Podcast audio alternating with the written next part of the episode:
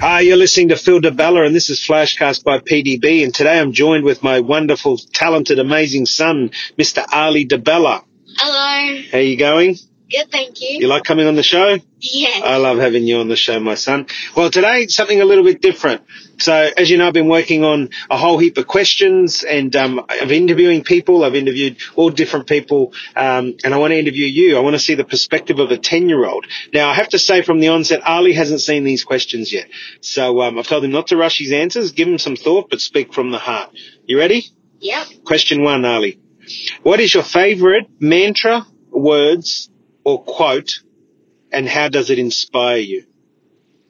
Um, this is funny actually because this morning we were supposed to write something, a little message thank you for our teacher, and I wrote um the don't cry that it's over, smile because it happened at the end. Wow, very profound. And so how does that inspire you? How does that make you feel? I used to, I used to, when it's over, forget about what happened, not cherish the memories that happened.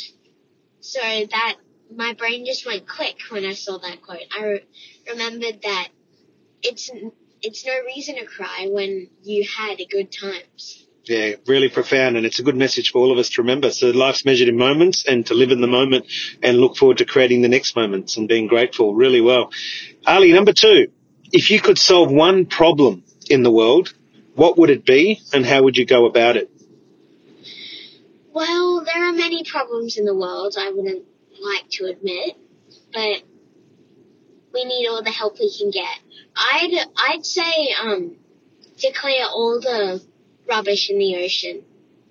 There, off the top of my head, by 2050 there'll be more rubbish in the ocean than fish.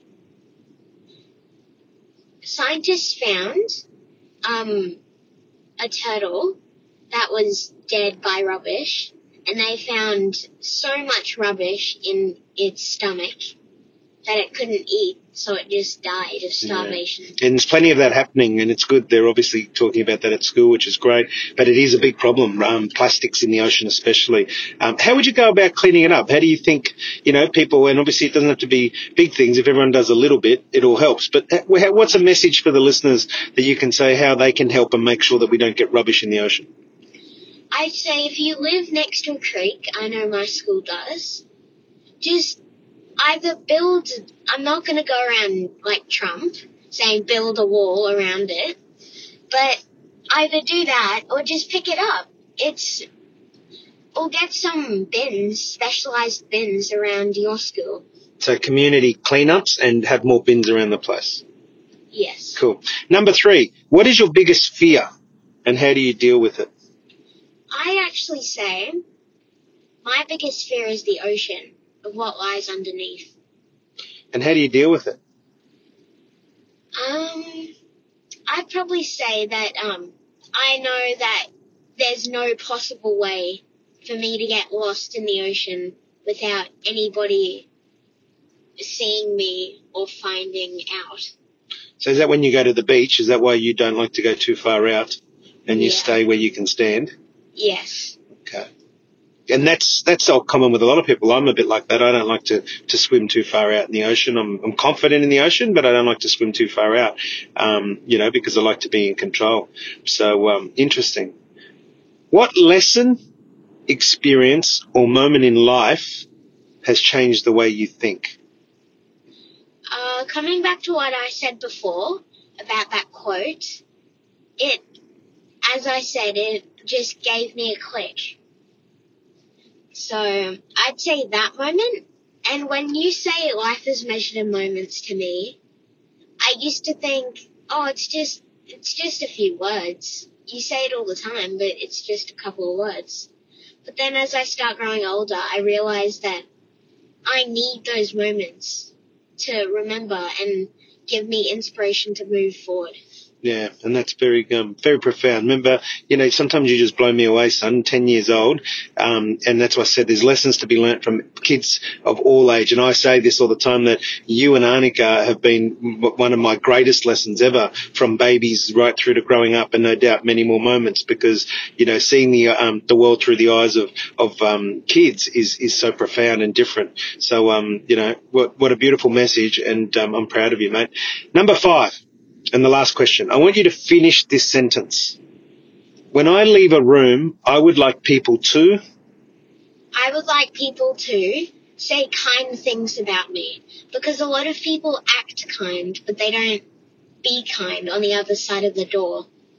Yeah. So I would like to, them to be talk kindly about around when I'm not around, not just act polite for the sake of it and not ruining reputation. Yeah, what a great answer. So you you know you value authenticity. You want people to be kind, not act kind, which are which is a great lesson in itself. What you're saying, right? Because a lot of people do just act kind, and then as soon as somebody leaves a room, um, they start talking about them, which is um is as you know one of my pet hates. But it's also something that's not fair to the person who's not in the room. Um, and and what I don't like about that is that it's not authentic. You want somebody to tell you if they like you. They want you want somebody to tell you you if they don't like you, um, or at least you don't want them to act like they like you, but they don't. True. Yeah. And you see this happen a lot, right? Yes. So tell me, we're getting close to Christmas. Are you excited? Yeah. What do you love about Christmas? Christmas, it's I don't really like presents, and it's not just because I'm going through that phase when my parents go, "Oh, it's time you got some clothes." or mostly my grandparents say that. But it's not just because I'm getting gifts. It's because our family usually doesn't like everyone's busy in our family. Mum, mum and dad are working on the coffee commune. Annika's cooped up in her room so she's studying. And so that just leaves me all alone. So I feel like Christmas is a way we can actually get all together without a bother. It's a very good time of year, isn't it? Because obviously, as you know, I take all school holidays off, and that was the, the, the request from you and Annika. Please make sure you take school holidays off when you start a new business, which I promised you.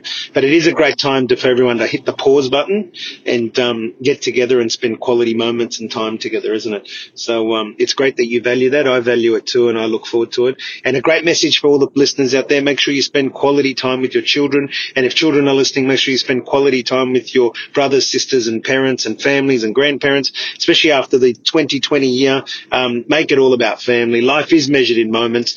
You've been listening to Arlee DeBella and his answers to the five questions. Um, an absolute honour, um, Arlee, to have you on the show. I really love it. I really enjoy it. And I'm sure that the listeners get a lot out of it. And I encourage the listeners to get their children to listen to this. And one of the reasons why I have Arnika and Arlee on the show is so that um, children can get a different perspective and us as parents and adults can get a different perspective. So, Arlee, thank you as always for being so amazing.